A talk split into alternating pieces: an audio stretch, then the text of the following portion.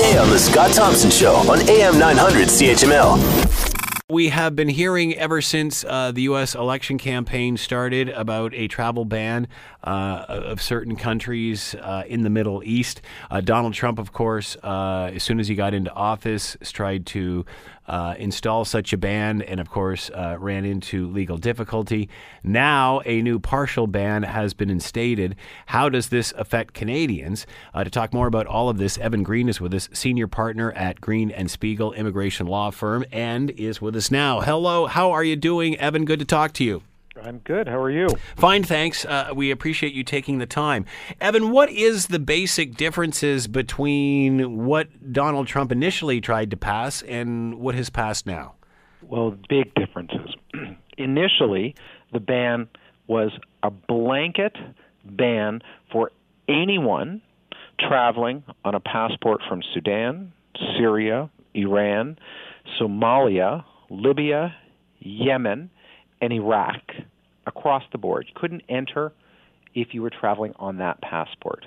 And that travel ban caused not only people who were visiting the United States, but people who were working on valid work permits in the United States who were out of the country, people who were studying in the United States, as well as green card holders our firm was actually involved in a case on a family that had been sponsored by their brother. And in the United States, it takes about 10, 12 years to sponsor a family member uh, of a brother. Hmm. They got their visas after 12 years. They were on the plane coming over from Syria, landed in Philadelphia, and were returned hmm. to Syria because of the initial travel ban. Okay?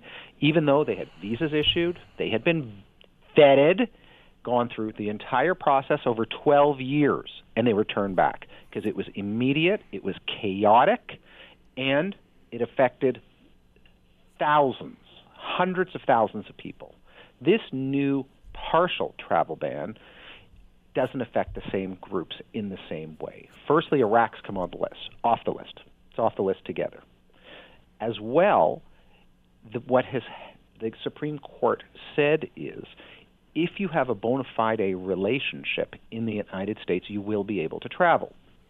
Now, we don't have any hard and fast rules on that, but one can assume that if you're a green card holder, if you've got a work permit, if you're studying in the United States, those are pretty strong ties to someone in the United States, and you'll be able to travel with a valid visa.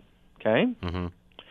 Where the gray area occurs is what happens if you're a landed immigrant from Iran and you got a business meeting in the United States. Is that a bona fide relationship? I don't know. You'd think it would be, but don't know. It's at the discretion of the. That was my next border. question. Is this all at the discretion of the border guards, who's sure. your first point of entry? Yep, for sure. I mean, my advice to everybody from day one of this travel ban is not to drive across the border, but only do this at the airports.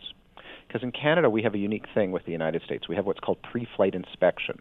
So when you're traveling to the United States and you're flying out of Toronto, you go through U.S. immigration in Toronto. When you land, it's domestic flight. You just get off the plane. Yeah. Okay?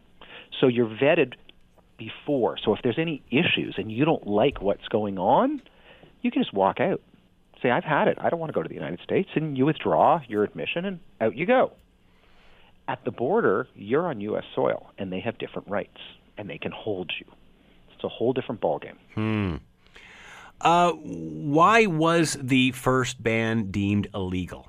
Well, the, the general feeling was that it was under the Constitution of the United States, you cannot direct uh, laws at a particular ethnic group. Right and it was felt that it was the Muslim ban.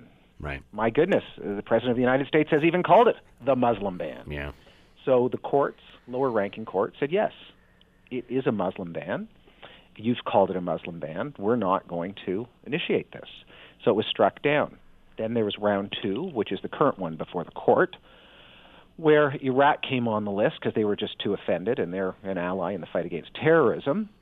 Uh, and as a result of that, uh, it's made its way up to the Supreme Court now, and they've instituted part of it in that the uh, president has the right to protect foreign borders. And so they're going to hear the case in October when the court reconvenes. But until such time, landed immigrants from these countries may face difficulty.